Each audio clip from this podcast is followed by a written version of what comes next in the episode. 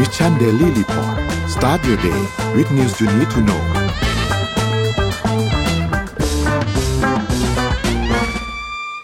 สวัสดีค่ะ ยินดีต้อนรับเข้าสู่ Mission Daily Report ประจำวันพุธที่ 1 มีนาคมนะคะ 2566 ค่ะ พบกับพวกเราสองคนนะคะ สวัสดีค่ะพี่ปีกสวัสดีครับสวัสดีครับสวัสดีทุกคนทุกครับ เดือนที่สามของปีแล้ว โอ้โห เร็ว เร็วสุดๆ อืม นะครับ เร็วมาก คือเรียกว่าต้นเดือนยังไม่ได้ตั้งหลักชีวิตเลย เดือนที่สามแล้ว อืม จะจบคิวหนึ่งอย่างเป็นทางการในตอนนี้ โดยที่ โดยที่โดยอะไรนะ New Year Resolution ยังไม่ได้เริ่มสักข้อหนึ่งเขียนไว้ตั้งสามอันยังไม่ได้กระดิก อะ ไปดูตัวเลขก่อนครับ ไปดูตัวเลขก่อน ได้ค่ะ ตัวเลขนะคะ ราคาแต่ชนิดตลาดหลักทรัพย์นะคะเซ็ตลบห้านะคะอยู่ที่ราคาหนึ่งพันหกร้อยี่สิบสองจุดสามห้าค่ะ ราคาหุ้นต่างประเทศนะคะ ดาวโจนส์ลบหนึ่งร้อยหนึ่งจุดสี่หกนะคะอยู่ที่ราคาสามหมื่นสองพันเจ็ดร้อยแปดสิบเจ็ดจุดหกสาม NASDAQ บวกสิบค่ะ อยู่ที่ราคาหนึ่งหมื่นหนึ่งพันสี่ร้อยเจ็ดสิบหกจุดเก้าแปด NYSE บวกยี่สิบแปดจุดสี่เจ็ดอยู่ที่ราคาหนึ่งหมื่นห้าพันสี่ร้อยเก้าสิบสองจุดเก้าสาม FTSE ค่ะ ลบห้าสิบจุดเก้าหกอยู่ที่ราคาเจ็ดพันแปดร้อยแปดสิบสี่จุดหนึ่งห้าห่างเสียงค่ะ ลบหนึ่งร้อยห้าสิบเจ็ดจุดห้าเจ็ดอยู่ที่ราคาหนึ่งหมื่นเก้าพันเจ็ดร้อยแปดสิบห้าจุดเก้าสี่ค่ะ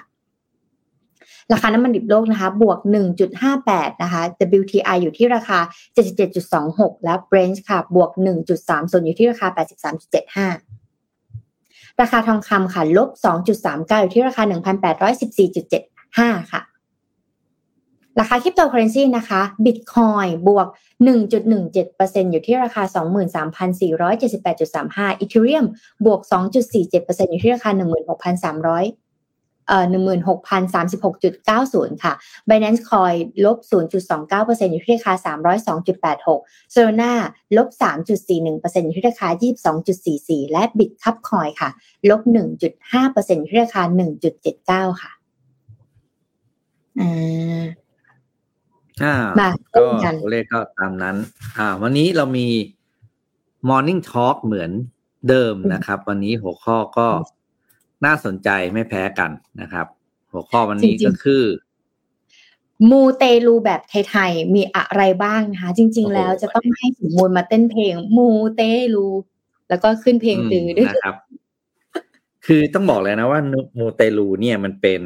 อาจจะบอกว่ามันจะบอกมันไม่ใช่สิ่งไม่ดีหรือดีเนี่ยอันเนี้ยไม่ใช่เรื่อง เพราะว่ามันเป็นเรื่องของศรัทธา แต่ว่าต้องยอมรับนะครับว่าเป็นหนึ่งในหลายๆ เป็นหนึ่งในหลาย ๆ เรื่องที่หลาย ๆพักการเมืองกำลังจะยกระดับเป็นนโยบายเพื่อกระตุ้นเศรษฐกิจนะครับ เพราะฉะนั้นเนี่ยต้องบอกว่ามันมีมูลค่ามหาศาลในเชิงเศรษฐกิจนะ แล้วก็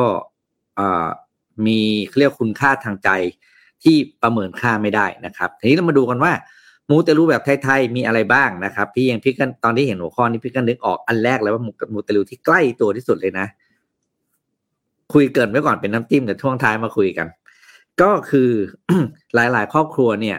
เริ่มมูกันตั้งแต่ยังไม่มีลูกก็จะไปขอลูกใช่ไหมอ่ามูเตลูก็คือการการขอลูกคือการมูอย่างหนึ่ง แต่ว่าก็เป็นเป็นสาขาสาขาของมูที่ไม่ได้เยอะมากไม่ได้ไม่ได้ไม่ได้กว้างขวางเป็นระดับแมส เพราะว่าก็ไม่ใช่ทุกคนที่จะอยากมีลูกใช่ไหมหรือว่าไม่ใช่ทุกคนที่แต่งงานแล้วจะจะต้องมีเอ่อ ใช้ทางทางมูเข้าช่วย เพราะว่าบางคนก็ทางธรรมชาติก็ได้ปกติ อีกอันหนึ่งที่พี่นึกออกนะแล้วเดี๋ยวเราไปคุยข่าวกันแล้ว ก็คือหาคู่ไอ้ยอ้อม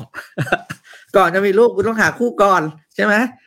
แล้วก็สายมูเนี่ยก็เป็นแบบหนึ่งนะครับ ที่ที่ช่วยให้เราได้พบเจอกับคู่ได้เจอกับคนรักที่ที่เราอยากจะเขาเรียกว่าอ่าใช้ชีวิตด้วยนะครับ อันนี้เป็นสองงานที่พี่นึกออกเยอะๆที่สุดนะที่ที่แบบ ใกล้ตัวนะ ส่วนสายอื่นมีด้านไหนบ้างแล้วใช้เครื่องมืออะไรบ้างในการมูเดี๋ยวท้ายรายการมาคุยกันครับอ่าวันนี้พี่มี stat มาด้วยนะครับ หลังจากที่ไม่ได้เอา stat มาเล่าให้ฟังนานๆ วันนี้มี stat หลายตัวน่าสนใจ มาดู stat กันครับ นี่ออมเล่นเกมใช่ไหมใช่ค่ะ ตอนเกนี้มอันตอนเนี้ยนี้แล้วแบเนี่ยบที่เออเล่นเล่นเกมใช่ไหมเล่นเกมอะไรอยู่ตอนนี้ Hogwarts Legacy ค่ะทุกคนอืม เกมที่เขากำลังดังในตอนนี้ค่ะ อืมแต่นี้เขาถ้าดูนะเบสเกมที่เขามีการจัดคะแนนกันว่าเกมที่ดีที่สุดตอนนี้ที่ เท่าที่เขาเรียกว่าไงนะ ในปีนี้เคยทำมานะครับ ก็ปีนี้เป็นตกเป็นของเกม The Legend of Zelda นะครับอืมซึ่งเป็นเกมที่ครั้งหนึ่งพี่เคยเล่นนานมากเลยนะ Legend of Zelda เล่นลักษณะเป็นเครื่องครับเครื่องแฟมิคอมใช่ไหมแล้วก็มันเป็นเกมที่เขาเรียกว่าเป็นเกมแนว RPG ครับ คือเดินเรื่องไปเรื่อยๆอะไรเงี้ย ต้องบอกเลยว่าโอ้โหทรมานมากแบบเล่นแล้วแบบเล่นไม่จบแล้วคือตอนไม่มีความอดทนเล่นจนจบนะครับ The- อันดับหนึ่งนะครับ The Legend of Zelda Ocarina of Time นะครับ อันนี้ได้คะแนน 99 จาก 100 นะครับ ก็ถือว่าเป็นคะแนนเกมที่สูงมากนะครับ สูงแบบเรียกว่าชนะทุกเกมแม้กระทั่งเกมที่เป็นยอดที่อย่าง Super Mario สารพัดอืมอ่าเวอร์ชันนะ Metroid Prime เนี่ยยังห่างนะครับ The Legend of Zelda 99 เต็มร้อยครับ อะสแตทต่อมาครับ มาดูเรื่องของตัวเลขเกม Dominate นะคือถ้าอันหนึ่งเรื่องของการซื้อของซื้อแอปพลิเคชันนะหรือ in app purchase นะครับ เกมคือสิ่งที่ดูดเงินออกจากกระเป๋าเราได้มากที่สุดแล้วนะครับ อย่างในปี 2022 นะครับ เกมสามารถทำรายได้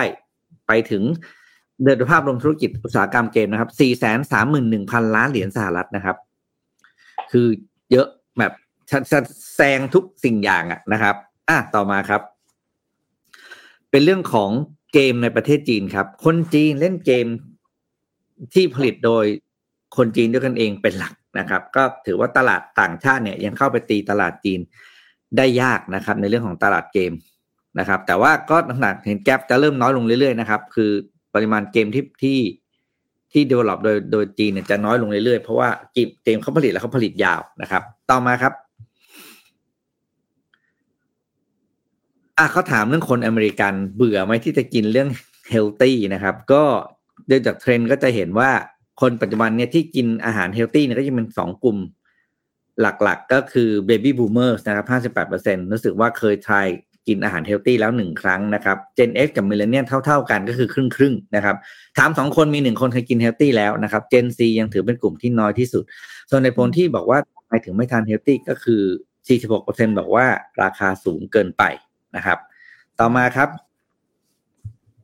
ต่อมาก็คืออัตราการเกิดที่เรารู้กันว่าทั่วโลกอัตราการเกิดลดลงนะครับ ที่อินเดียก็เป็นอีกหนึ่งประเทศที่เริ่มแล้วนะครับ ที่อัตราการเกิดลดลงนะครับ โดยอันนี้เขาแบ่งแยกตามศาสนาที่นับถือนะครับ ก็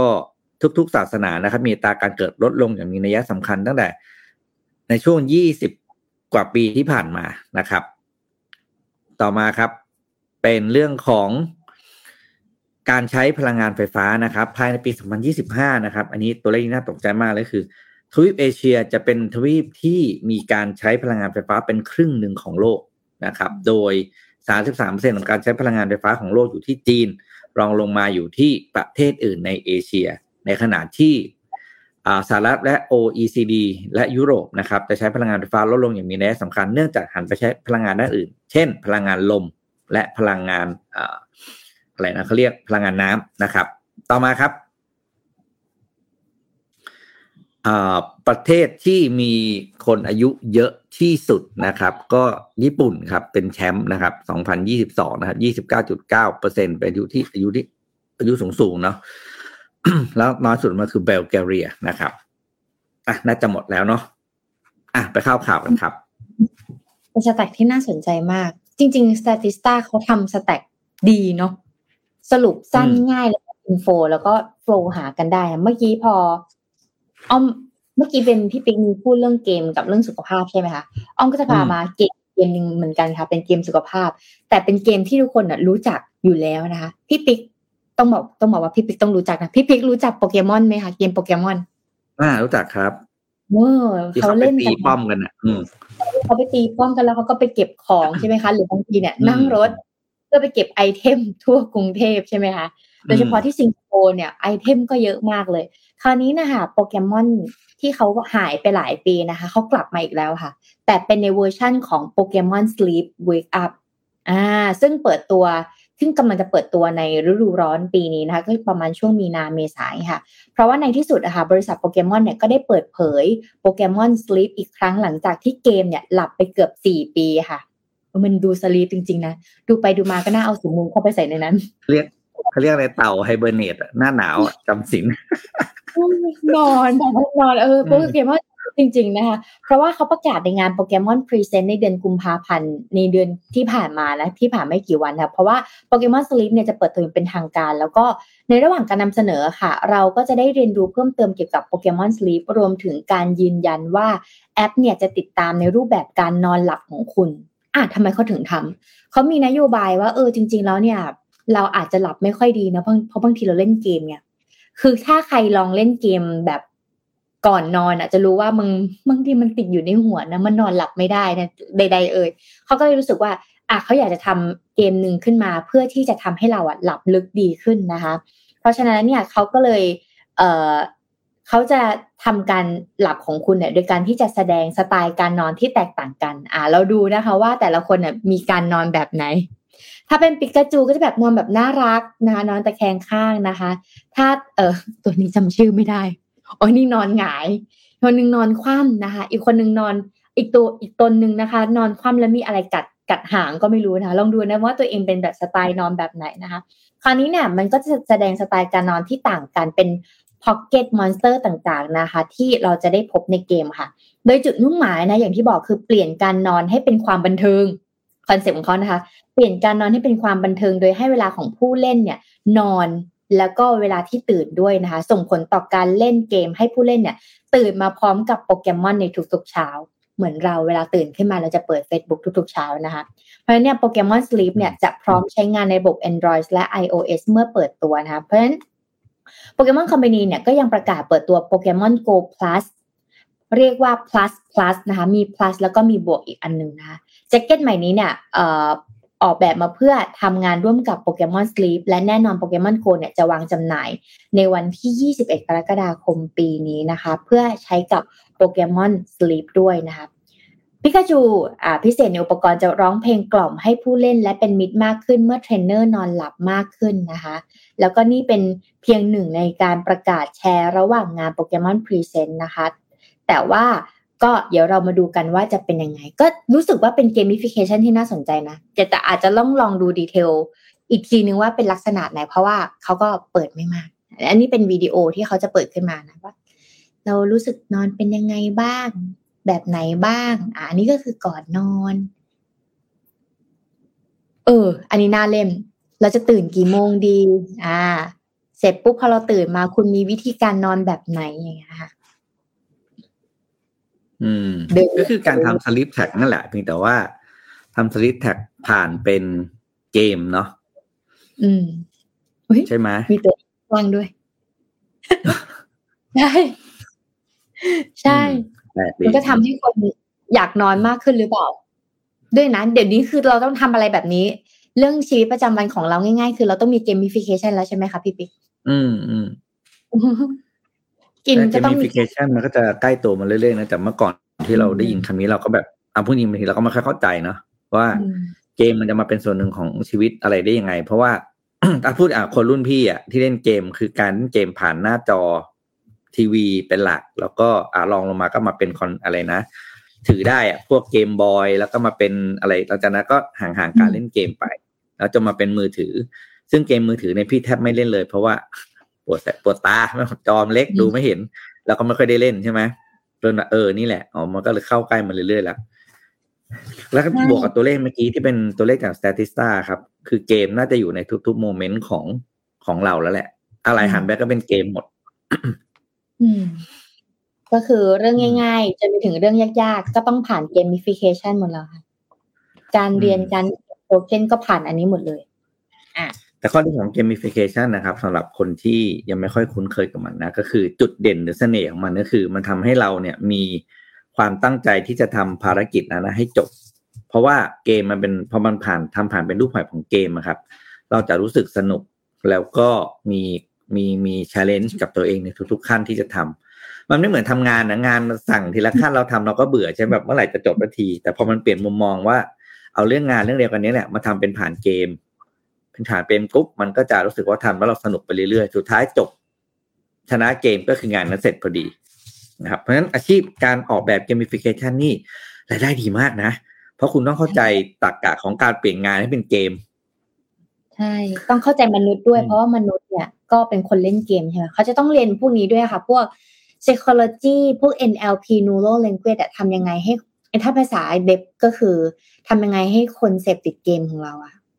จะบอกว่าวงการเขียนโปรแกรมเนี่ย วงการไหนยากสุดคือวงการเกมค่ะ เพราะว่าเกมเนี่ยก่อนที่เราจะออกแบบเกมขึ้นมาหนึ่งเกมไหนก่อนที่เราจะเขียนโค้ดขึ้นมาได้เกมหนึ่งเกมเนี่ย เราจะต้องวาดโฟล์ก่อนว่าทำยังไงให้คนติดเกมของเรา คอของมันคืออันนี้ ทำยังไงให้คนติดเกมของเรา มันก็เลยพอมันสตาร์ทดิดวายตรงนั้นเนี่ยมันก็ไปที่แล้วมนุษย์เราอะจุดแข็งของเขาคืออะไรจุดอ่อนคืออะไรแล้วค่อยเอา NLP ค่ะ Neural Language เข้าไปใส่ เพื่อกระตุ้นให้เขาว่าไม่หลุดจากเกมของเราอีกทีแล้วก็ค่อยสร้างตัวละครขึ้นมานะ สร้าง character สร้างตัวละครแล้วค่อยออกแบบเกม แล้วค่อยเขียนโค้ดโค้ดคือตัวสุดท้าย แต่อันสุดท้ายอีกก็คือพวก marketing campaign ที่ทำให้คนแบบ หรือแม้แต่ payment gateway ที่ทำให้ซื้อ item ได้ง่ายขึ้นอะไรเงี้ยเนี่ย เกมเนี่ยยากที่สุดในวงโปรแกรม อืม ก็จะมาเป็นเกมอันหนึ่งนี่เอาจะบอกเออมีที่มานะ ไม่ใช่แบบนึกจะมาออกแบบตัวละครแล้วก็ไล่สับกันเลยไม่ใช่ ไม่ใช่ Contra คนไม่ใช่ Contra สมัยก่อนแน่นอนที่มีสองตัวแล้วก็สู้กันจนไปกันไปข้างหนึ่งแต่ตอนนี้มันคือต้องมีการเก็บ item board อะไรอย่างเงี้ยค่ะ อย่างอ้อมเมื่อก่อนในเกมเนี่ย ต้องบอกเกมสมัยก่อนนี้ไร้สติมากนะ คือแบบถือวิ่งถือวิ่งถือปืนยิง อืมอันนี้เกมมันจะมีอ่าเรื่องราวอืมนะครับ ใครก็เล่นเกมก็อะก็เบาๆหน่อยแล้วกันเล่นจนถึงงานการไม่ได้ทำอะนี่เรื่องของเกมแล้วมันมีอีกอันหนึ่งครับ ที่ต้องบอกว่าเป็นแอปพลิเคชันที่คนติดมาก ๆ อันหนึ่งนะ เข้าแล้วออกยากก็คือเรื่อง Tik t o อกทิกตอกเนี่ยตั้งแต่เปิดตัวมาเนี่ยก็มีการถูกตั้งคำถามมาตลอดนะครับว่าตกลงมันเป็นแอปที่โอเคหรือเปล่า ในแง่ของ Cyber Security ถ้าเราจำได้นะที่สหรัฐอเมริกาก็มีคดีอ่าเขาเรียกหึ่มหึ่มกับ Tik t o อกตลอดนะครับ แล้วล่าสุดเองนะครับที่ EU นะครับอ่า EU Commission หรือคณะกรรมการของ EU เนี่ยก็ได้ประกาศที่จะแบน TikTok ออกจากเครื่องโทรศัพท์ของขององค์กรที่ให้พนักงงานใช้แล้วนะครับ ซึ่งอันนี้เนี่ยก็จะเป็นอีกหนึ่งวาระที่ ต้องบอกว่าถกกันยาวระหว่างจีนกับทาง EU นะครับ โดยเมื่อวันศุกร์ที่ผ่านมานะครับทาง EU Commission เนี่ยก็ได้ประกาศอย่างเป็นทางการว่าที่จะที่จะแบนแอป TikTok ออกจากเครื่องโทรศัพท์ของพนักงงานนะครับ โดยทางผู้นำนะครับ EU Chef นะครับเทอรี่เบรตันเนี่ยออกมาแถลงข่าวด้วยตัวเองเลย โดยไม่ได้ให้ผลในเชิงนึงนะครับ เพียงแต่บอกว่า เพื่อเป็นการเพิ่ม มาตรการความปลอดภัยทางไซเบอร์นะครับ ทาง EU เองเนี่ยก็มีความกังวลเกี่ยวกับความปลอดภัยทางด้านข้อมูลของประชากรชาว EU ที่เข้าใช้ TikTok กว่าวันละอะวันละร้อยยี่สิบล้านคนนะครับ ก็เลยต้องสั่งมีคำสั่งที่จะถอด TikTok ออกจากเครื่องขององค์กรนะครับ ทั้งนี้เนี่ย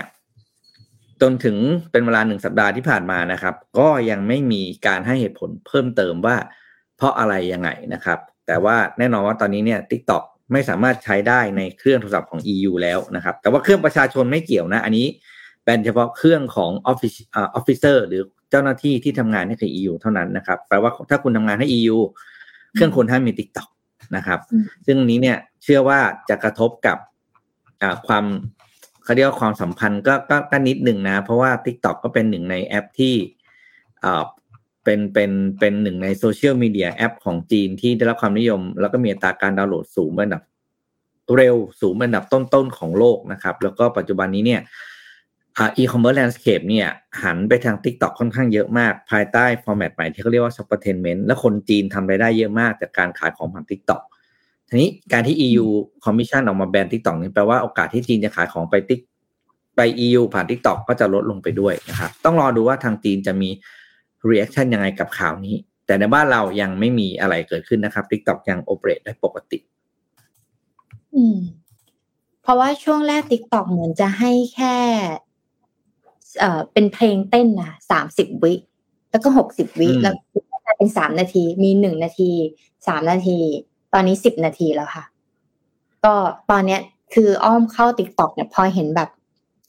เอ่อไลฟ์ขายของกดซื้อเลยนะ แต่ว่าเวลาเรากดซื้อเราไม่ได้ใส่บัตรเครดิตเราชำระปลายทาง เพราะมันมีกรณีโดนแฮ็กใช่ไหม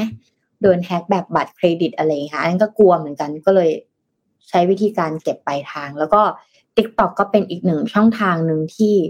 ขายของเก่งมากคอนเทนต์นี้และหลัง หลังๆเขาดันเรื่อง education ค่ะพี่ปิ๊กอันดับหนึ่งที่ที่ทางทีมของ TikTok เขาเรียงออกมาสิบอันดับเนี่ย อันดับหนึ่งอะไรที่เป็นเกี่ยวกับการศึกษาหรือบอก how to อะไรเงี้ยค่ะเขาจะดันฟีดให้มาเป็นอันดับหนึ่งเลยมันใครทำการศึกษาก็ก็ไป TikTok ก็จะช่วยได้อ่า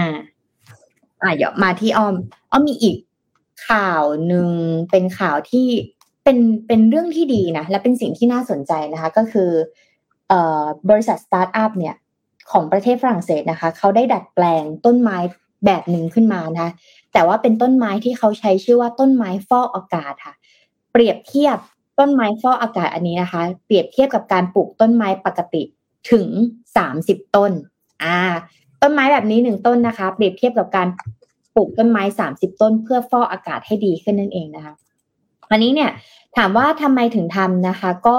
หลายคนก็คงได้ยินคำแนะนำว่าเออเราไปปลูกป่าไม้เพื่อช่วยลดโลกร้อนนะคะ แล้วก็เออเราจะทำยังไงดีให้เราลดโลกร้อนมากขึ้นนะคะ ในนั้นเนี่ยก็เลยมีบริษัทสตาร์ทอัพด้านเทคโนโลยีชีวภาพ ในประเทศฝรั่งเศสค่ะพัฒนาพืชที่มีการดัดแปลงทางพันธุวิศวกรรมนะคะ ช่วยฟอกอากาศและกรองอากาศภายในบ้าน เทียบเท่ากับการปลูกต้นไม้ปกติถึง 30 ต้นเลยค่ะ ราะเนี่ยภายภายในบ้านเราเนี่ยเราสามารถที่จะปลูกต้นไม้ได้นะคะ แล้วก็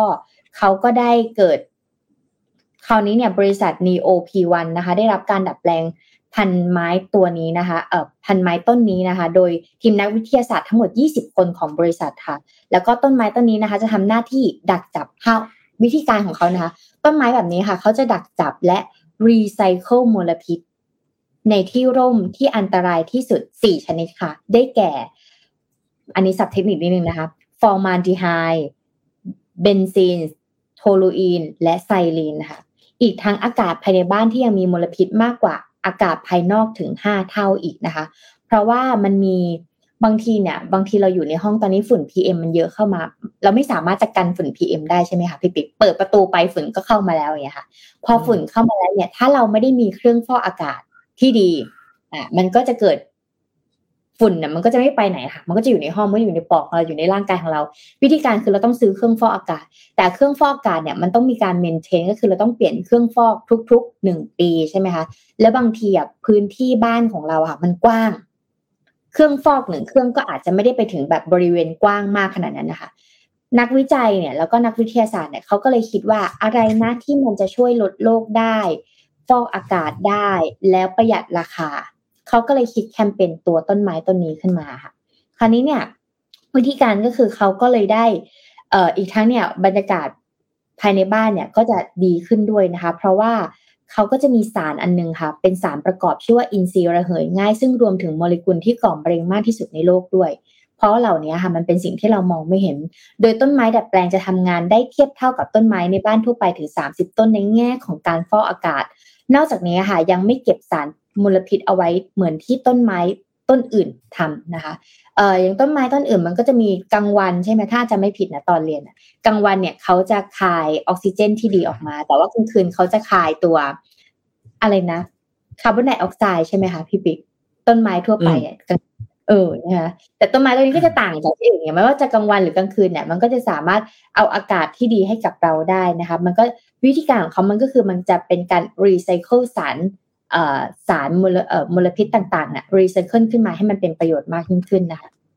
คราวนี้ต้นไม้ดัดแปลงนะคะ มาพร้อมกับดินชนิดพิเศษนะคะมันไม่ได้ใช้ดินทั่วไปนะ มันต้องใช้กับดินชนิดพิเศษ ที่มีฐานชีวภาพ ซึ่งเป็นวัสดุคล้ายถ่านที่ผลิต โดยให้ความร้อนแก่ชีวมวลในสภาพแวดล้อมที่ปราศจากออกซิเจน โดยฐานไบโอชานะคะ เป็น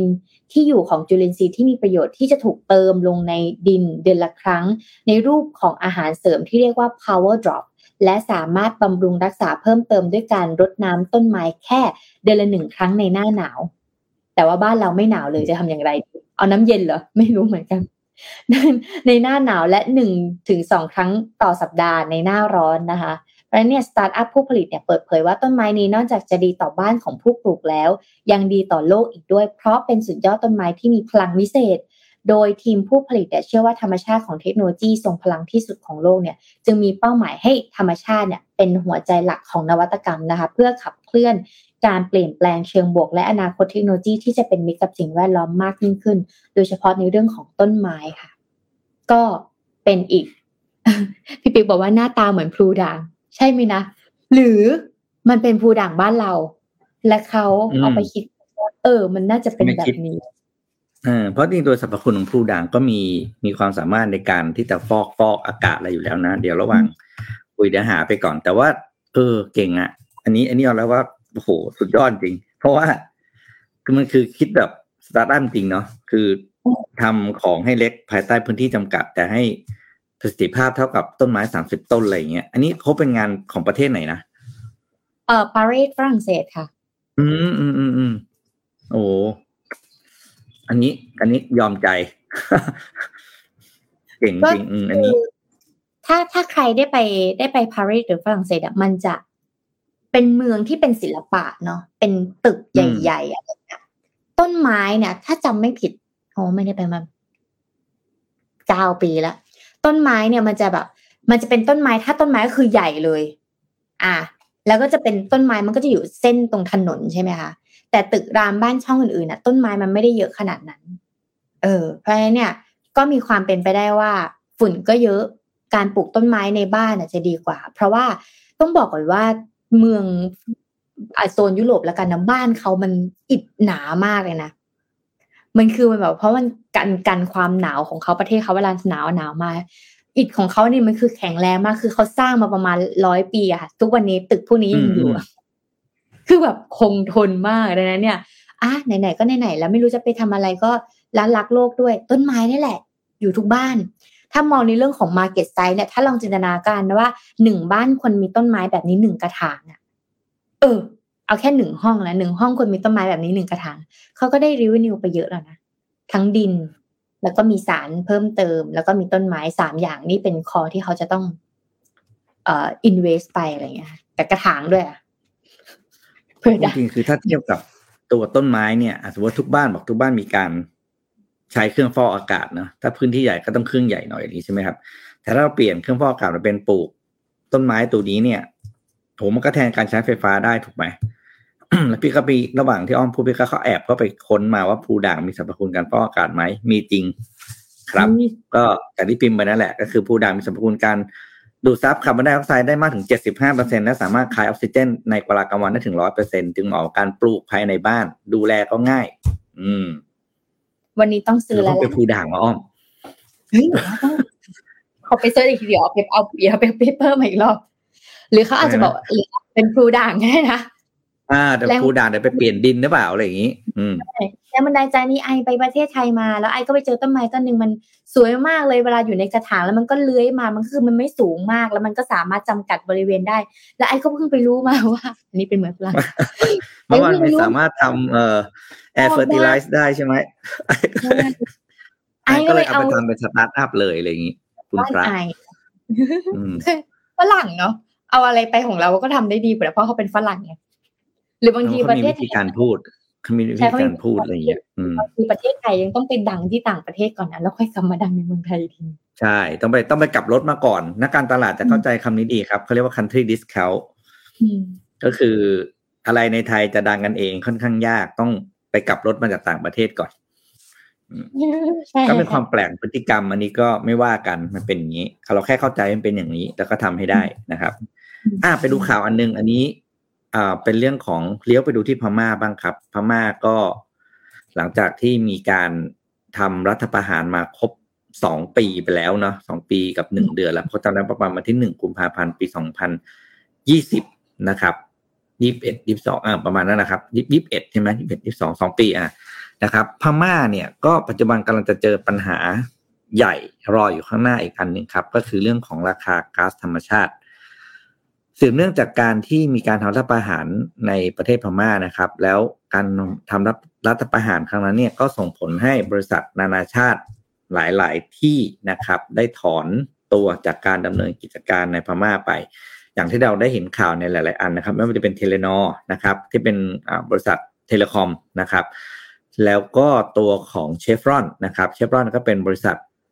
พลังงานนะครับ ล่าสุดเนี่ยก็มีการคาดการณ์แล้วครับว่าราคาก๊าซในพม่าเนี่ยก็จะสูงขึ้น แต่ประเด็นไม่สำคัญเท่า พม่ากำลังจะสูญเสียรายได้จากการส่งออกก๊าซธรรมชาติ เนื่องจากไม่มีการขุดเพิ่มเติม เพราะว่าบริษัทที่พัฒนาแหล่งก๊าซธรรมชาติ อย่างเชฟรอนเนี่ยเขาถอนตัวออกไปเกือบจะหมดแล้วนะครับคำว่าถอนหมดมาแล้วก็คือคนเนี่ยถ้าจะไม่เหลือละ ก็ค่อยๆ ออกไปทีละแผนกแผนกจนสุดท้ายเนี่ยเชฟรอนก็กำลังจะปิดถาวรในพม่านะครับ ทีนี้กำลังจะเกิดอะไรขึ้นล่ะถ้าเกิดว่าไม่มีเชฟรอนหรือบริษัทอื่นๆ เข้าไปพัฒนาเนี่ยก็แปลว่าพม่าจะไม่มีก๊าซธรรมชาติขายครับ โดยประเทศที่พม่าส่งออกก๊าซธรรมชาติมาหลัก ๆ ก็คือไทยและจีนนั่นเองนะครับ ทีนี้พอก๊าซหมดนะครับ ก็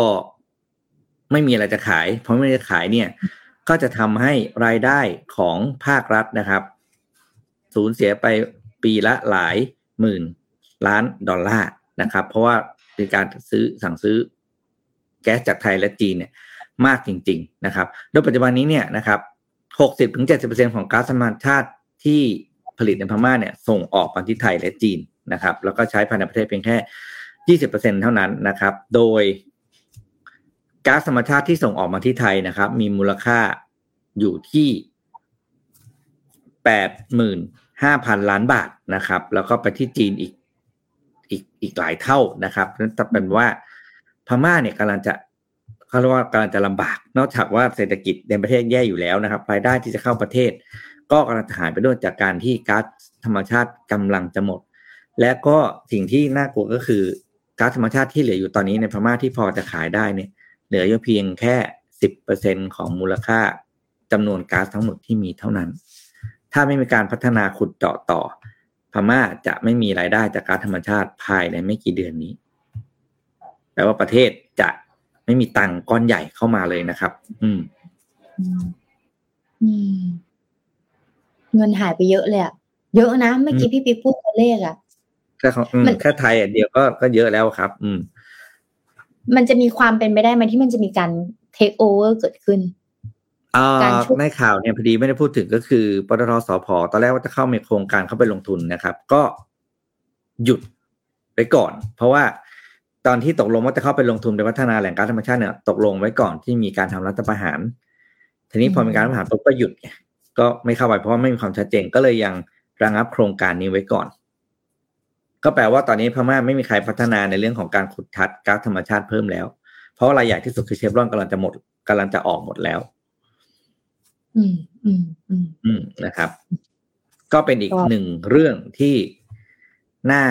ติดตามว่าพม่าจะอยู่อย่างไรนะครับ อืมเพราะเพราะไม่ไม่ได้ไปพม่ามานานแล้วเหมือนกันนะแต่ก็ตอนนั้นที่ไปเนี่ยก็เขาก็ ยังตามประเทศไทยอยู่หลายปีนะอืมแต่ว่าเมื่อเทียบกับเวียดนามเนี่ย ก่อนหน้านี้กับตอนนี้เนี่ยเวียดนามแซงไทยไปแบบไกลมาก แต่พม่าเนี่ย พอไม่ได้ไปนานก็ไม่มั่นใจเหมือนกัน ก็เลยคิดอยู่เหมือนกันว่า ถ้าเงินรายได้ของเขาหายไปเยอะขนาดเนี้ยมันก็มีผลกับ GDP ในบ้านเขาด้วยอะไรอย่างเงี้ยเพราะคือถ้าไม่มีทตังค์ต่างประเทศเข้าไปเนี่ยโอ้ลำบากมาก เพราะว่ากินเองบริโภคกันเองยังไง มันก็ไม่พอไงอืม เพราะว่าภาษีที่ได้จากการบริโภคภายในประเทศยังไงก็ไม่พอที่ไปพัฒนาประเทศอืมถ้าไม่ขายของที่เป็นทรัพยากร ซึ่งอันนี้มันเป็นเรื่องปกตินะทุกที่ทุกประเทศต้องมีการขายอยู่แล้ว เดี๋ยวว่าคุณจะขายอะไรเท่านั้นเองอืมอืมอะอะไหนๆก็มาตรงนี้แล้ว เราก็จะมาพูดเรื่องธุรกิจ แต่ว่าก่อนธุรกิจเราจะเข้าสู่ประเด็นเรื่องมูเตลูกันค่ะ อ่า เมื่อกี้พี่ปิ๊กแชร์แล้วใช่ไหมว่า มู มูอะไรบ้างที่เรารู้และเรารู้จักพี่ปิ๊กเมื่อกี้พี่ปิ๊กแชร์มีเรื่องของหาคู่หาคู่แล้วก็ขอลูก ขอลูกอ่านะแต่แบบอันกับอันที่แบบเพื่อนๆใกล้ๆตัวแล้วเรื่องงานเนี่ย เรื่องงานไม่ค่อย ไม่ค่อยเท่าไหร่ เพราะว่าเอ่อ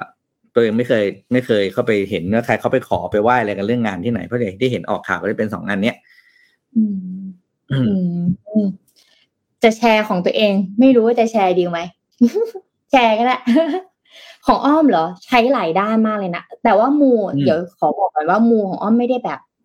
มูแบบ คืออันนี้ต้องบอกว่ามันเป็นเรื่องความเชื่อว่า ทุกความเชื่อมันดีหมดนะอันนี้แล้วแต่ละคนนะคะ ของอ้อมไม่ได้มูเป็นทาง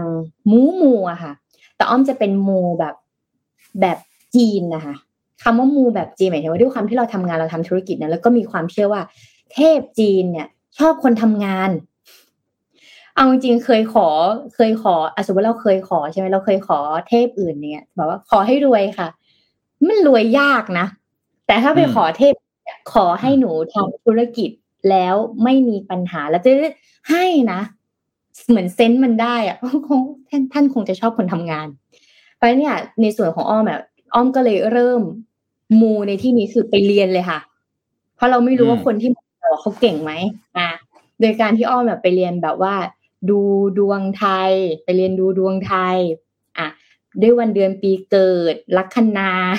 ไปเรียนดูดวงจีน ด้วยแบบปัดจื้ออ่าปัดจื้อนี่คือเรียนมาประมาณอ่าหกเจ็ดปีแล้วค่ะ แล้วก็เรียนพอเรียนนั้นเนี่ย เราก็จะรู้ว่าเป็นยังไงสิ่งที่อ้อมได้เรียนรู้เลยคือ มันจะมีอยู่สามอย่างค่ะถ้าในมุมของคนทำธุรกิจนะมันจะมีเรื่องของถูกที่ถูกเวลาและที่สำคัญคือถูกคน ดังนั้นแล้วเนี่ยเวลาที่อ้อมจะรับพนักงานเข้ามาทำงานในองค์กรเนี่ย หรือรับคุณครูมาเนี่ยค่ะ เราก็จะมีป่าจื้อไว้ดูเลย ว่า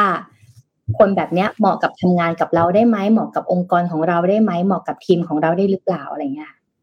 เพราะว่าเวลาที่เรารับพนักงานมาคนนึงเนี่ยเราเคเราอาจจะเห็นวันเดือนปีเกิดเขาแต่ว่าการที่ก่อนกว่าที่เขาจะผ่าน probation อะสามเดือนเนาะซึ่งมันอาจจะเป็นสามเดือนที่เขาทำงานได้ดีมากค่ะพี่ปิ๊กอ่า แต่สุดท้ายแล้วอะค่ะเดือนที่สี่เดือนที่ห้าออกไลน์มาเลย เพลงมันก็จะเริ่มขึ้นมาแล้ว ออกไลน์ให้เห็น อืมช่วงโปรกับช่วงหลังโปรจะเป็นคนละคน แล้วไม่เหมือนกันคนเดียวกันเปล่าวะอะไรเงี้ยมันคนเดียวกันหรือเปล่าเพราะฉะนั้นเนี่ยวิธีการเลยคืออะเราเลือกเลยว่า แบบนี้มันจะเข้ากับเราได้ไหม ถ้าไม่ใช่เราก็บอกเลยว่าไม่ใช่อะไรอย่างเงี้ยค่ะ หรือแม้กระทั่งในเรื่องของการลงทุน แล้วอ้อมจนถึงอ้อมไปเรียนโง่เฮงอะ เพื่อจะได้ดูว่า เพราะบางทีคนไม่ให้วันเดือนปีเกิดแล้วนะอยู่ดีๆอะเจอหนูอยากจะทำงานกับพี่ค่ะ พี่ขอวันเดือนปีเกิดได้ไหมคะมันบางทีมันดูเสียมารยาทนะพี่ปิ๊กอืมวิธีการมันจะดูแบบเฮ้ยนี่ตกลงฉันมาทำงานหรือฉันมาดูดวง เออถูกใช่มันก็ดูแปลกใช่ไหมคะวิธีการของเราเลยคืออมเราก็ต้องไปเรียนโง่เฮงค่ะ เราก็จะรู้เลยว่า เออ คนแบบนี้เกิดมาด้วยครอบครัวแบบไหน อายุเพราะมันก็จะมีฝั่งซ้ายกับฝั่งขวาชายแล้วก็หญิงแล้วก็ ดวงจรในทุกๆห้าปีสิบห้าปีใช่ไหมมันก็จะบอกเลยว่า คนแบบนี้มีความคิดยังไงคิดอะไรอยู่อะไรเงี้ย อะไรสิ่งที่เขาทำคือมันเป็นมันมันก็จะกลายเป็นเซนส์ไปโดยอัตโนมัตินะ เพราะฉะนั้นเนี่ยสำหรับอ้อมเลยมูเตลูก็ไม่ได้แบบว่า ขอมากขนาดนั้น แต่วิธีการมูของอ้อมเลยคือ ไปเรียนเอามาทำแล้วก็อืมแล้วจริง ๆ แล้วเวลาเรียนดูดวงพวกนี้ค่ะ มันมีแอปพลิเคชันที่มันอ่านง่าย โดยเฉพาะแบบศาสตร์จีนเนี่ย อ่านง่ายมาก เออฤกษ์ยามไม่ต้องเขียนในกระดานพอดการ์ดเหมือนเมื่อก่อนแล้ว สมัยก่อนเนี่ย ถ้าเราจะดูดวงคนคนหนึ่งเราต้องเขียนวันเดือนปีเกิดแล้วเขียนเป็นภาษาจีนแล้วก็พอดเป็นช่องๆออกมา แล้วก็ตีตีตีออกมาใช่ไหมตอนนี้เป็นแอปพลิเคชันแล้วค่ะ อ่า เพราะฉะนั้นเนี่ย ก็จะเป็นสายนี้อีกสายหนึ่งที่เห็นด้วยกับพี่ปิ๊กคือหาคู่อะเราก็จะอยู่ในคอนเซปต์ถูกที่ถูกเวลาและถูกคนใช่ไหมบางทีอืมเริ่มกันได้เลยว่าช่วงเนี้ยถ้าเรามีแฟนเนี่ย หลังจากนี้จะไม่มีอุปสรรคอ่าถูกเวลาและ ถูกที่ฉันโสดอะฉันโสดฉันถูกที่ฉันถูกเวลา แต่ถ้าเราไม่ถูกคนนี่ก็จบเลยนะอ่าถ้าพอถ้าพูดในเรื่องบางทีก็เอ่อชีวิตคู่อะค่ะ สุดท้ายแล้วเนี่ย เราจะประสบความสำเร็จได้คือต้องพูดจริงๆเราก็ต้องมีคู่ครองที่ดีเนาะที่เป็น backup ที่ดีเป็นที่ปรึกษาอะไรอย่างเงี้ยค่ะแล้วถ้าเราเลือกผิดชีวิตก็เปลี่ยนเหมือนกัน แต่ไม่ใช่ว่าเวลาเราไปดูดวง แล้วหมอดูบอกว่าไม่เหมาะและเชื่อหมอดูก็ไม่ได้นะคะ ทุกคน หมอดูบอกว่า หนูเข้ากับพี่ไม่ได้ค่ะเนี่ยไม่ใช่นะคะ ทุกคนทุกคนก็ต้องมีเอ่อการลองผิดลองถูกด้วยตัวเองนะคะ บางทีเนี่ยทามมิ่งแต่ละคนก็ไม่เหมือนกัน ดวงจรวัยจรก็ไม่เหมือนกัน เพราะว่าฉะนั้นมุมมองอ้อมก็จะเป็นเรื่องมูแบบนี้นะคะทำไมถึงมาคุยเรื่องมูเปิดประเด็นเรื่องมูนะเพราะใครที่สนใจเรื่องมูไม่แน่ คุณอาจจะได้ธุรกิจใหม่ แล้วคุณอาจจะเป็นเจ้าของธุรกิจนั้นได้นะคะ อันนี้มันเป็นข้อมูลจากเว็บไซต์นะคะกรมพัฒนาธุรกิจการค้ากระทรวงพาณิชย์นะคะที่ได้ออกกฎขึ้นมาเลยว่าเฮ้ยรู้หรือเปล่าว่าประเทศไทยเนี่ยธุรกิจมูเนี่ยมันบูมมากเลย แต่บางทีธุรกิจมูส่วนใหญ่เนี่ยเขาไม่จดนามบริษัทไงคะพี่ปิ๊กเวลาเขาดูดวงเนี่ยเขาดูดูส่วนตัวใช่ไหมคะสมมติว่าอ้อมดูดวงกับพี่ปิ๊กอย่างเงี้ยอ้อมก็จะจ่ายเงินให้กับพี่ปิ๊กโดยตรง ซึ่งและตอนนี้ธุรกิจเนี่ยดูดวงเนี่ยหรือสายมูเนี่ยไม่ว่าจะธุรกิจซบเซาเศรษฐกิจแย่ มูก็ยังอยู่ค่ะ เป็นที่พึ่ง ธุรกิจดีธุรกิจเฮงมูก็ยังอยู่ค่ะ ไม่ว่าจะธุรกิจไหนมูยังอยู่นะคะ เพราะฉะนั้นเนี่ยเขาก็เลยทำ stat ขึ้นมาว่าเป็นธุรกิจ ดาวเด่นนะคะ แล้วก็เปิดรายได้รวมปลายปีที่ผ่านมาค่ะรายได้เนี่ยเพิ่มขึ้น 113เปอร์เซ็นต์เลยขณะที่สินทรัพย์ธุรกิจเนี่ยเพิ่มขึ้นมากกว่า 50เปอร์เซ็นต์นะคะแล้วก็มีการใช้โซเชียลมีเดียและเว็บไซต์เป็นช่องทางหลักในการเข้าถึงข้อมูล และเนื้อหาความเชื่อของผู้บริโภคมากขึ้น แล้วก็จะเริ่มเห็นว่า Facebook แล้วก็ TikTok เนี่ยจะใช้ช่องทางนี้ในการโปรโมทสายมูมากยิ่งขึ้นนะคะขณะที่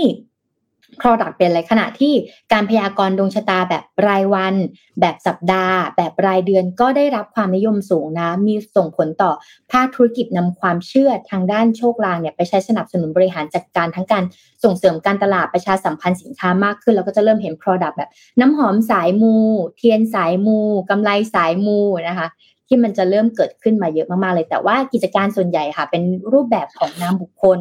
ไม่ได้จัดตั้งเป็นนิติบุคคลนะคะ ทางกระทรวงธุรกิจการค้า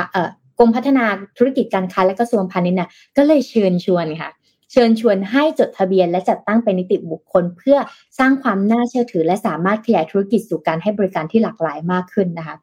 ก็ถึงได้บอกว่าตั้งแต่ปี 2563 ค่ะ 3 ปีที่แล้วเนี่ยจนถึงตอนนี้นะคะ มูเตมูหรือความเชื่อในศาสตร์เล่นลับ ไม่ใช่แค่มูเตลูนะ ความเชื่อในศาสตร์เล่นลับเนี่ย กับการบูชาสิ่งศักดิ์สิทธิ์ต่างๆเนี่ยมันบูมมากๆเลยค่ะเพื่อเสริมดวงเสริมชะตาในประเทศไทยนะคะ ก็ได้รับความนิยมสูงนะคะ ไม่ว่าจะเป็นเรื่องของไสยศาสตร์ เครื่องรางของขลังก็จะช่วยเสริมด้านการงาน การเงินโชคลาภความรักซึ่งเป็นที่พึ่งทางใจให้กับพลังงานทางด้านบวกสำหรับชีวิตเนาะแล้วก็โดยเฉพาะสถานที่ที่เศรษฐกิจมีความผันผวน มีปัจจัยที่ไม่อาจ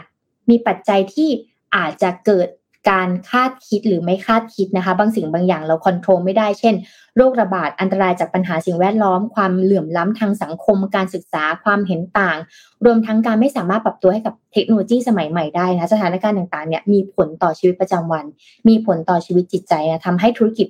ภาคสายมัวค่ะ ก็ยิ่งกำไรมากขึ้นด้วยนะ เอามาดูที่ตัวเลขแล้วกันปี 2563 ถึงปี 2515นะคะ 2 ปีนี้นะคะ ธุรกิจทางด้านนี้เนี่ย ปี 2513 เนี่ยมีบริษัทที่จดทะเบียนจัดตั้งอะ 11 ราย ทุนจดทะเบียนเนี่ย 7.59 ล้านบาทนะคะปี 2564เนี่ยจัดตั้ง 20 ราย เพิ่มขึ้น 9 รายนะคะ ทุนประมาณอยู่ที่ 13.41 ล้านบาทนะคะ เพิ่มขึ้นประมาณ 5 5เกือบ 6 ล้านบาทอะ ปี 2515จัดตั้ง 24 ราย เพิ่มขึ้นแค่ 4 รายค่ะ แล้วก็ทุนจดทะเบียนเนี่ยเพิ่มขึ้นประมาณ 14 ล้านบาท หรือร้อยละประมาณ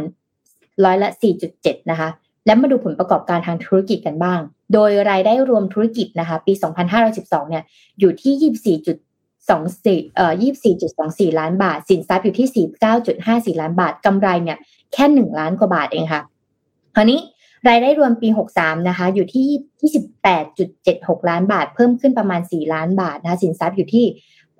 สินทรัพย์เนี่ยลดลงนะคะ เขาก็เลยมองว่าอาจจะเป็นเพราะการลงทุนเพิ่มเติมหรือเปล่านะกำไรก็ล้านกว่าบาท แปลกไหมสายมูกำไรแค่ล้านกว่าบาทเองนะล้านนิดๆต่อปีล้านนิดๆต่อปี มันไม่น่าจะล้านนิดๆต่อปีนะแล้วก็ปีสองพันห้าร้อยสิบใช่ไหมน้อยมากล้านนิดต่อปีอะกำไรเล่นนิดต่อปีนะคะปีสองพันห้าร้อยสิบสี่รายได้รวมเนี่ยหกสิบเอ็ดล้านบาท เพิ่มขึ้นน่ะสามสิบสองจุดห้าสองล้านบาท หรือเออแล้วก็สินทรัพย์อยู่ที่เจ็ดสิบเอ็ดล้านบาท เพิ่มขึ้นประมาณยี่สิบสามจุดเจ็ดหกล้านบาทนะคะ แต่ว่าขาดทุน ขาดทุนไปประมาณ 1.86 ล้านบาท ความตลกมันอยู่ที่แบบ ไม่เกิน 2 ล้านอะ1.8 ล้าน 1 ล้าน2นะคะ แล้วก็ทั้งนี้ปี 2514 นะคะ มีรายได้รวมและสินทรัพย์เพิ่มขึ้นจากปี 63 แต่ว่าก็ยังขาดทุนอยู่ เขาก็เลยมองว่าอาจจะเป็นเพราะการขยายและการเติบโตของธุรกิจหรือเปล่า เอ่อท่านก็เลยมองว่าปัจจุบันนะคะอะปัจจุบันละกัน มีจำนวนทั้งหมดที่ เอ่ออยู่ในตลาดแล้วก็จดทะเบียนนะคะ 93 รายคิดเป็นร้อยละ 0.01 ของธุรกิจทั้งหมดที่ดำเนินการอยู่นะมูลค่าทุนอยู่ที่ 101.98 ล้านบาท คิดเป็นร้อยละ 0.0005 ของธุรกิจทั้งหมดที่ดำเนินการอยู่ในประเทศไทยทั้งหมดในตอนนี้ค่ะ เพราะฉะนั้นเนี่ยมันก็จะมีส่วนใหญ่ก็จะเป็นธุรกิจขนาดเล็กนะคะ แล้วก็ตั้งอยู่ในกรุงเทพจำนวน 46 ราย มีแต่ละภาคเนาะแต่ละที่ก็ ภาคกลางยี่สองราย ตะวันออกหกราย ภาคเหนือห้าราย ตะวันออกเฉียงเหนือหกราย ตะวันตกสามรายค่ะ ทั้งนี้เนี่ยวิทยาลัยจัดการมหาวิทยาลัยมิดุลนะคะ ได้ทำการสำรวจและสรุปข้อมูลเกี่ยวกับความเชื่อด้านโชคลาภของคนไทยห้าอันดับแรกได้แก่เดหนึ่งคือการพยากรณ์ไม่ว่าจะรายวันรายเดือนรายสัปดาห์มาหมดเลยค่ะ โหราศาสตร์ ลายมือไพ่ยิปซีนะคะ ทุกทางการพยากรณ์มาหมดค่ะ อย่างที่สองนะคะลำดับที่สองคือพระเครื่องวัตถุมงคล อันดับที่สามคือสีมงคล อันดับที่สี่คือตัวเลขมงคล อันดับที่ห้าคือ เรื่องเหนือธรรมชาติซึ่งส่วนช่องทางการเข้าถึงข้อมูลและเนื้อหาความเชื่อต่างๆ นี้มาจากไหนล่ะ ก็มีมาจากโซเชียลมีเดียค่ะ แล้วก็เว็บไซต์รองลงมาคือ บุคคลรอบข้างและปรึกษาผู้เชี่ยวชาญในศาสตร์นั้นอย่างตามลำดับ เพราะบางทีเราเห็นแบบ เออเราเห็นในโซเชียลมีเดียว่าโอ้ยคนดูดวงคนนี้แม่นจังเลยบางทีเราอาจจะยังไม่เชื่ออาจจะไปถามเพื่อนก่อนเนี่ยแต่จริงๆแล้วเวลาที่เราไปดูดวงส่วนใหญ่มาจากใครคะเพื่อนเราเนี่ยแหละค่ะคนรอบข้าง แกไปดูเป็นเพื่อนฉันหน่อย ไปดูสิเป็นเราอยู่เฉยๆอยู่ดีก็เรียกไป อืมใช่ก่อนนั้นนี่อ้อมเป็นแบบนั้นค่ะ ไปไปเพื่อนบอกไปเป็นเพื่อนหน่อย แล้วก็คนรอบตัวไปเป็นเพื่อนหน่อยแล้ว พอเราไปเป็นเพื่อนเพื่อนก็เหมือนอยากดูของเรา โดยที่เราไม่ได้อยากให้เขาดูของเราสุดท้ายแล้วเอ้เรารู้สึกว่ามันแปลกๆนะมันดูแม่นไม่แม่นนะ อะตัดสินใจไปเรียนเลยจบๆง่ายดี จะให้รู้ว่าเขาแม่นเอาไว้ดูตัวเองได้รู้ว่าเขาพูดหรือเปล่านะคะ ก็ประมาณนี้ขอบขอบคุณข้อมูลดีๆนะคะ จากกรมพัฒนาธุรกิจการค้ากระทรวงพาณิชย์นะคะ ที่อ้อมไปเอามา ซึ่งจริงๆเขาโพสต์มาไม่กี่วันเองนะเป็นcontent ที่ใหญ่โตเลย แล้วก็ทางโซเชียลมีเดียต่างๆแพลตฟอร์มต่างหรือสายธุรกิจก็แชร์กันมาก็เลยเข้าไปในเว็บไซต์ต้นสังกัดนะคะ เพราะว่าเขามี stat เกี่ยวกับการทำธุรกิจแล้วก็คนที่จดทะเบียน สูงแม่นยำสูงระดับนึงซึ่งถ้าโดยหลักการนะเราพูดกันแบบตามหลักการที่ถูกต้อง คุณหมอดูทุกค่ายทุกสำนัก การค่าดูหมอก็คือรายได้ถูกไหมใช่ค่ะ เพราะฉะนั้นตามหลักการนั่นคือ ถ้าคุณมีรายได้คุณก็ต้องเสียภาษี เพียงแต่ว่าจะเสียในอัตราเท่าไหร่ไม่ใช่หน้าที่ของพี่หรือไม่ใช่หน้าที่ของใครเป็นหน้าที่ของภาครัฐที่เขาต้องกำหนด เพราะอย่าลืมว่าหนึ่งในอาชีพที่เราแทบจะไม่เคย เห็นหรือไม่เคยหักภาษีนะที่จ่ายเขาได้เลยนะอ้อม ก็คือการไปดูหมอ อ้อมเคยไปดูหมอแล้วขอหักนะที่จ่ายเขาได้ไหมล่ะ ไม่ได้จ่ายเต็มด้วยนั่นเป็นอาชีพที่พูดจริงคือเงินสะพัดมาก มากจริง ๆ แล้วก็ มันไหนจะบอกมันใช่เงินนอกระบบไหมมันก็ไม่ใช่นอกระบบเพราะเขาก็เฮ้ยจะบอกนอกระบบปะวะใช้คำไม่ถูกอะแต่ว่าก็เป็นหนึ่งหนึ่งหนึ่งในใน วงการที่มีเงินเข้าออกเยอะมากอันหนึ่งแหละเออนะครับ แล้วก็เป็นประโยชน์ในเชิงพาณิชย์อยู่แล้วเงินที่เข้าออกถูกไหมเพราะฉะนั้นเนี่ยก็รัฐรัฐการที่ภาครัฐจะเข้าไปดูแลก็พี่ก็ถือว่าโอเคนะครับ แต่ว่าก็อยู่ในอัตราที่เหมาะสมก็แล้วกันแต่ที่แน่ๆนะเยอะมากจริงเยอะจริง ๆ อืมเวลาเขาจดทะเบียนเขามีเขามีวัตถุประสงค์การจดทะเบียนไหมจดทะเบียนบริษัทไม่มั่นใจว่ามีหรือเปล่าว่า สายมู ไม่น่าจะมีเนาะอาจจะเป็นแบบเขาก็จดเป็นจดเป็นบริษัทที่ปรึกษาไง เวลาจดอะจดเป็นบริษัทที่ปรึกษาให้คำแนะนำไงแต่ว่ามันไม่ต้องระบุว่าด้านไหน เพราะว่ามันไม่ได้มีกฎหมายเฉพาะรองรับมาว่า ถ้าเป็นธุรกิจด้านมูภาษีจะเป็นเลทหนึ่งถ้าเป็นธุรกิจทั่วไปภาษีจะอีกเลทหนึ่งถ้ามีกฎหมายออกมาครับว่า ถ้าเป็นธุรกิจสายมูภาษี อาจจะเสียต่ำกว่าปกติปกติ นิติบุคคลยี่สิบเปอร์เซ็นใช่ไหมถ้าเป็นธุรกิจสายมูจะเหลือสิบเปอร์เซ็นอย่างเงี้ยจะต้องมีจุดประสงค์เฉพาะออกมา แต่ถ้าไม่มีก็ก็เสียเหมือนนิติบุคคลทั่วไป มีพี่คนหนึ่งพิมพ์น่าสนใจมาก พระ พระทำธุรกิจจริงจังด้วยครับโอ้ก็ก็ก็อันนี้ก็ไม่รู้ว่าจะเก็บยังไงเหมือนกันนะคะเพราะว่าขนาดก็เยอะ อืมก็เยอะอันนี้ก็เยอะเหมือนกัน เพราะว่าวัดก็เป็น จะเป็นนิติบุคคลเฉพาะที่ไม่ต้องเสียภาษีไงแค่หนึ่งบริจาควัดถึงเป็นแหล่งฟอกเงินชั้นดี แหล่งหนึ่งเลย อันนี้หลายคนน่าจะพอรู้นะพี่ก็ไม่ได้แบบมันก็ไม่ใช่ความลับอะไรทุกคนก็รู้ว่า พระเนี่ยก็จะมีไม่พระวัดนะคำว่าวัดพระไม่เกี่ยว วัดเนี่ย เป็นเป็นนิติบุคคลที่ไม่ต้องอะไรเรื่องของกฎหมาย เรื่องภาษีนะก็จะเป็นเป็นช่องทางหนึ่งแล้วกันที่เอาไว้ ฟลุกฟับฟลุกฟับเกี่ยวกับเงินที่ได้มานะครับอะไปดูข่าวอื่นบ้างนะครับ ก็มีข่าวที่น่าสนใจก็คือที่ที่จีนนะครับ อย่างที่ช่วงต้นตอนที่เราคุยสกัดไปแล้วมีมีบอกว่า โลกเนี่ยกำลังเจอปัญหาของอัตราการเกิดที่ที่น้อยลงนะครับ แน่นอนว่าหนึ่งในประเทศนั้นเนี่ยก็คือจีน จีนเนี่ยกำลัง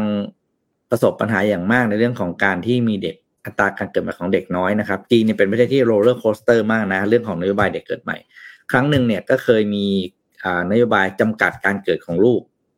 ใช่ไหมครับมีแต่ละบ้านครอบครัวได้ไม่เกินเด็กไม่เกินกี่คนพี่จำไม่ได้ไม่รู้หนึ่งหรือสองคนนะนี่ผมจำไม่ได้จริงก็เลยก็เลยขออนุญาตไม่พูดตัวเลข แล้วสักพักก็พอเด็กเกิดน้อยคราวนี้มากระตุ้นให้เด็กเกิดแล้วนะครับ ก็ออกมาตรการสารพัดนะ คราวนี้มาใหม่ครับ มีการร่างกฎนะครับที่จะ ออกกฎหมายก็คือ ให้เป็นสวัสดิการนะครับ กระตุ้นในการให้คนจีนเนี่ยกลับมามีลูกกันอีกครั้งนะครับ โดยปกติเนี่ยมาตรการที่เคยมีก็คืออ่าให้ช่วยเหลือค่าเลี้ยงดูบุตรอะไรต่างๆ ก็ว่าไปเนาะอันนี้มีนโยบายใหม่ที่จะออกมาครับ ก็คือให้ให้เพิ่มวันหยุดพิเศษสำหรับคู่แต่งงานใหม่นะครับเขาเรียก newlywed leave นะครับ ก็คือ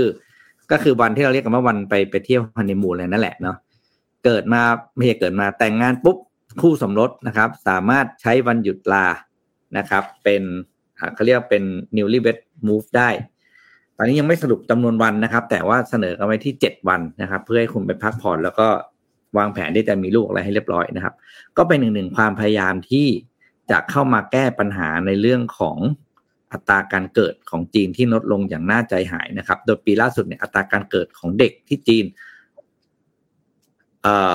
น้อยกว่าสามเปอร์เซ็นแล้วนะ คือน้อยลง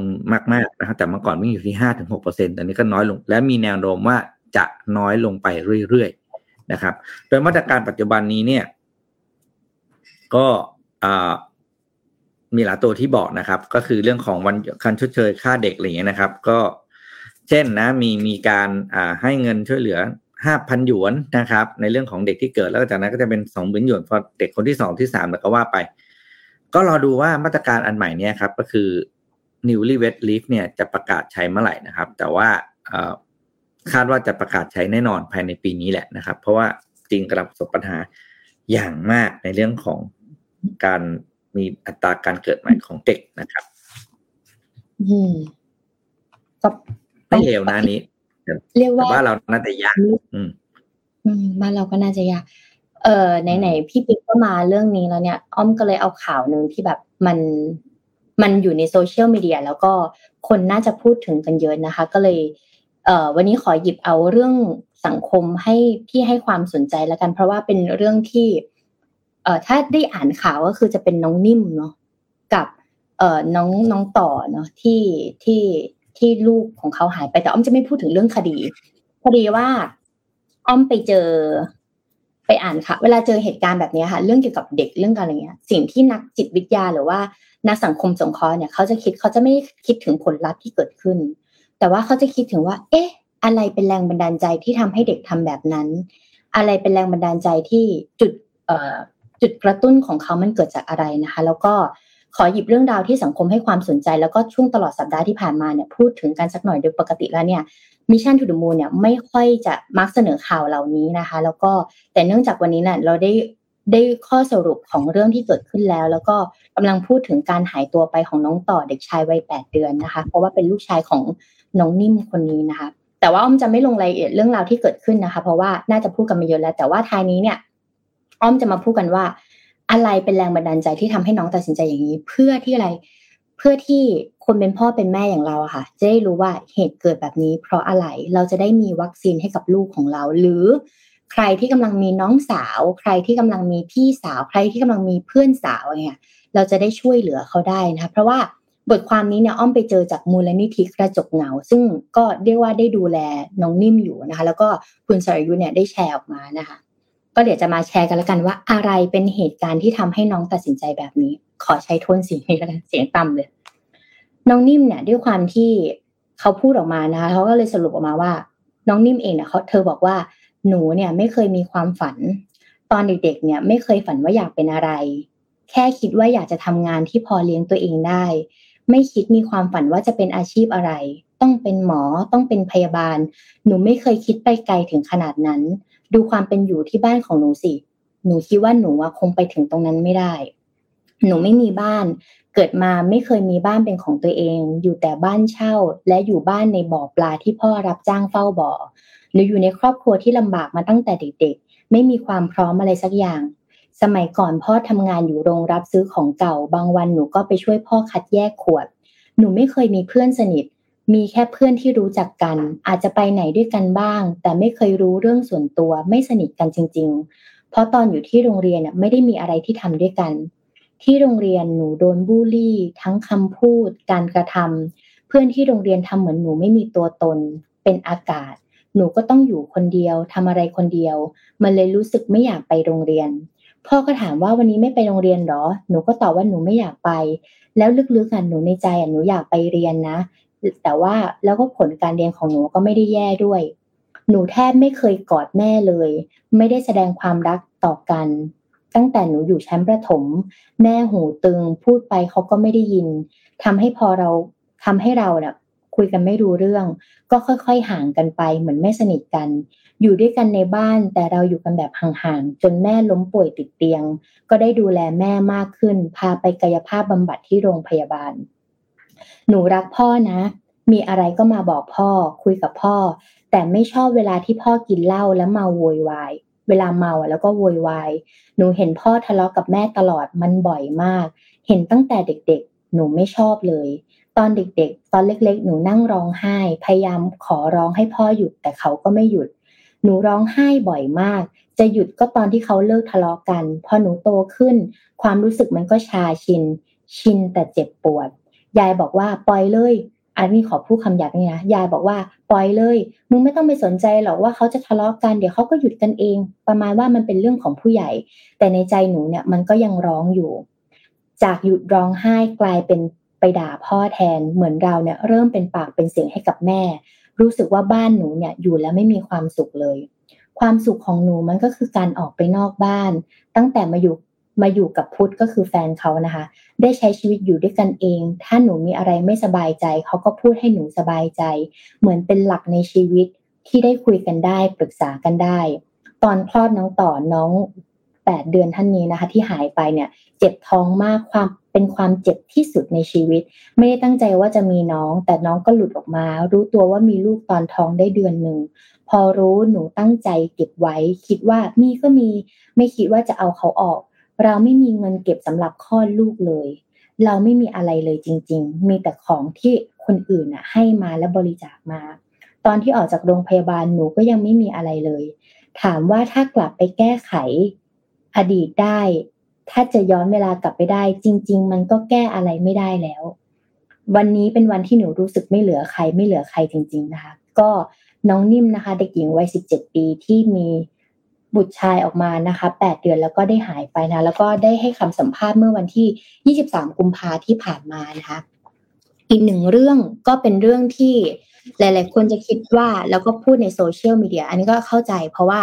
ทำไมน้องถึงทำอย่างนั้น แล้วก็น้องก็มีเรื่องความสัมพันธ์กับคนอื่นที่มันโยงใยกันไปหมดนะคะ แต่อะไรเป็นแรงบันดาลใจที่ทำให้เขาทำแบบนั้นอะไรอย่างเงี้ยเหมือนแบบอะไรเป็นทริกเกอร์ที่ หรือแบบไหนจริงๆแล้วสุดท้ายแล้วมันก็มาจากสิ่งแวดล้อมแล้วก็ครอบครัวเนี่ยแหละการเลี้ยงดูอย่างเงี้ยค่ะ อย่างอ้อมทำเรื่องการศึกษาอย่างเงี้ยค่ะ การศึกษาจริงๆ มันก็เป็นการแก้ปัญหาต้นเหตุเหมือนกันนะแต่สำหรับคนที่อยู่ในวงการการศึกษาจริง ๆ อะ เขาจะรู้ว่าก่อนการศึกษามันคือเรื่องระบบการเลี้ยงดูในครอบครัวอย่างเงี้ยการให้ความความรักความอบอุ่น ความพร้อมต่างๆ ซึ่งไม่ค่อยมีคนพูดเรื่องนี้ และน้อยมากถ้าเพราะแต่ว่าสิ่งที่เอามาพูดคือมันคือเรื่องจริง ก็เลยเอามาแชร์กันนะคะ แล้วก็เประเด็นนี้ก็ก็อยากจะแชร์อีกมุมมองหนึ่งแล้วก็คิดว่ามันน่าจะเป็นอีกทริกเกอร์หนึ่งท้ายที่สุดแล้วค่ะ อ้อมก็เราก็ไม่ได้ตัดสินจะไม่ได้ตัดสินนะคะ ว่าสิ่งที่เกิดขึ้นทั้งหมดเนี่ยมันดีหรือว่าไม่ดียังไงนะแต่ว่าแน่นอนแหละค่ะ พื้นฐานชีวิตคุณภาพชีวิตแต่ละคนมันไม่เหมือนกันค่ะ เราเกิดมาไม่เหมือนกัน เรามีอยู่ไม่เหมือนกันนะคะ สิ่งที่นำเสนอในวันนี้เนี่ยเป็นเพียงการสะท้อนมุมมองหนึ่งเท่านั้นเพื่อที่จะเป็นประโยชน์ต่อใครได้บ้างนะคะอืม ประมาณนั้น ก็บอกไว้ว่าเรื่องจริงค่ะ มันคือเรื่องจริง แล้วก็เราต้องเอาเรื่องจริงออกมา มาบอกกัน อืม จะได้รับมือแล้วก็เตรียมพร้อมกันได้ดี คือจะบอกว่า เป็นเรื่องที่อะพูดจริงอ่านแล้วก็รู้สึกว่า ก็ก็ก็สะเทือนใจแล้วก็น่าเห็นใจนะ แต่ว่าเป็นสิ่งหนึ่งที่เกี่ยวข้องกับสิ่งที่เคยฟังเคยอ่านมา แล้ววันนั้นสัปดาห์ที่แล้วบอสก็มาพูดให้ฟังเหมือนกันครับว่ามันมีอยู่แค่สี่เรื่องนะในชีวิตที่เกิดขึ้นกับเราแล้วเราไม่สามารถเปลี่ยนแปลงมันได้ แล้วมันจะอยู่กับเราไปตลอดนะครับหนึ่งในนั้นเนี่ย ก็คือการมีลูก อืม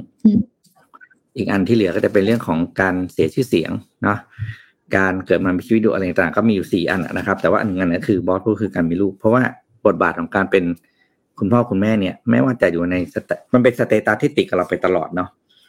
ไม่ว่าวันที่เขายังเป็นเด็กจนเขาโตจนเขาไปมีชีวิตของตัวเองนะครับ เพราะฉะนั้นเนี่ยสิ่งหนึ่งที่เราสามารถจะทำได้ให้กับเด็กหนึ่งคน ก็คือการให้เวลาเขาให้มากที่สุดเนาะในช่วง ที่เขาจะเป็นเด็กในช่วงที่เขาต้องการ เพราะว่าเดี๋ยวเขาก็ไปแล้วแหละไม่ต้องกลัวหรอกเขาจะไปเราเร็วเขาจะไปจากเราเร็วขึ้นเรื่อยๆด้วย ตามโครงสร้างของสังคมที่เปลี่ยนไปเนาะก็เห็นใจนะครับ แล้วก็พยายามจริงคือพยายามจริงว่าถ้าใครที่พอจะมีเวลาอะไรได้เนาะพยายามให้เวลากับเด็กๆที่บ้านมากที่สุด เพราะว่าผลมันจะไม่เกิดระยะสั้นครับ แต่มันจะมาเป็นเป็นผลระยะยาวอย่างที่เราเห็นอย่างกรณีของเรื่องที่อ้อนเล่าให้ฟังเมื่อกี้ครับ เด็กที่ถูกเลี้ยงดูมาต่างกัน แม้จะอยู่ในบ้านเดียวกันนะครับ คือเขามีการทดลองมาแล้วนะ คือเด็กอยู่ในบ้านเดียวกันสองคนนะครับ แล้วก็ถูกเลี้ยงดูแบบต่างกันมาก คือคนก็เหมือนใช้คำว่าลำเอียงแล้วกัน แต่นี่คือจงใจลำเอียง เพราะว่าต้องการจะทำสตูดี้ก็คือเด็กโตขึ้นมาสองคนเด็กต่างกันมากเลยนะครับ แล้วก็อย่างงี้ก็มีการทดลองคือเด็กแฝดนะสองคน เด็กแฝดก็ไม่ว่าจะเป็นแฝดเดียวกันแฝดคนละใบสองใบไข่คนละใบเนี่ย ถูกแยกเลี้ยง แม้ว่าทาง physical จะเหมือนกันใช่ไหมในเรื่องของการมีดีเอ็นเอที่คล้ายกันมากระดับเป็นแฝดเนี่ย ถ้าถูกเลี้ยงกันต่างกัน โตขึ้นมาเขาก็จะเป็นคนที่ต่างกันมากจริงๆนะครับ อันนี้ก็เป็นเรื่องที่เอาบอกว่าก็เป็นเรื่องที่เอามาเตือนใจเราเนอะแล้วก็เรา แล้วก็ถ้าตัวพี่พี่เองอยากจะบอกว่า มันก็ไม่มีอะไรสายเกินไปแหละ เราก็เริ่มต้นเนาะจัดเวลาจัดชีวิตดูแลทุกชีวิตในครอบครัวให้เต็มที่นะครับ เพราะว่ามันจะส่งผลกับเราในระยะยาวจริง เรื่องการดูแลลูกเนี่ยเป็นหนึ่งในเรื่องที่เราเรียกว่าเป็นเรื่องสำคัญแต่ไม่ด่วนของชีวิต คือเพราะว่ามันไม่ด่วนเพราะมันไม่ได้เห็นผลในวันนี้ มันจะเห็นผลในอีกห้าปีสิบข้างหน้านะครับ แล้ววันหนึ่งเนี่ย ถ้าเกิดว่า ถ้าเราไม่ทำเรื่องสำคัญแต่ไม่ด่วนก่อน วันหนึ่งทุกวันหนึ่งทุกอย่างรอบตัวมันจะกลายเป็นเรื่องด่วน แล้วเราจะแก้อะไรไม่ได้เลยทุกอย่างด่วนหมดอืมนะเราต้องทำ ฝั่งซ้ายฝั่งซ้ายด้านบนก่อนก็คือไม่ด่วนแต่สำคัญ